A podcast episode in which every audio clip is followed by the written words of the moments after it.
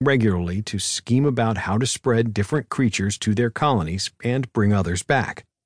Many of these efforts were, predictably, spectacular failures. An early shipment of camels to Australia to help travelers cross the arid interior was met with tragedy when bad weather killed all but one.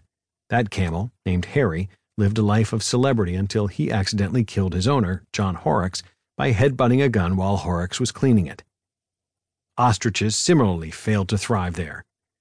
The founders of the British Acclimatization Society, who believed that the country's growing food crisis could be solved by the introduction of exotic fish and big game, threw an enormous banquet every year from 1860 to 1865, featuring tables piled high with German boar, Syrian pig, East African eland, and Australian kangaroo.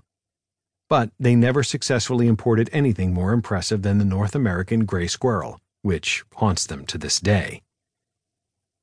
Others were too successful.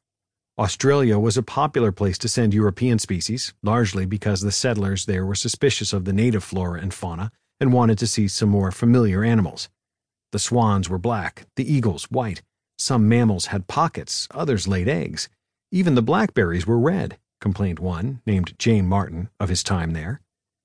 Members of society there brought in blackbirds, thrushes, partridges, and rabbits the latter of which soon overran the continent. The same thing happened with opossums in New Zealand. To fix this problem, they tried bringing in weasels and stoats, which began eating birds instead of the intended target. Both countries are still dealing with the devastation caused by these decisions. The American Society had its own share of victories and defeats. Chairman Eugene Schieffelin, a New York pharmacist, was both a bird fan and a Shakespeare obsessive and he built many of the group's priorities around a single pursuit, introducing every bird mentioned by the bard into Central Park. Some, like nightingales and thrushes, died out quickly.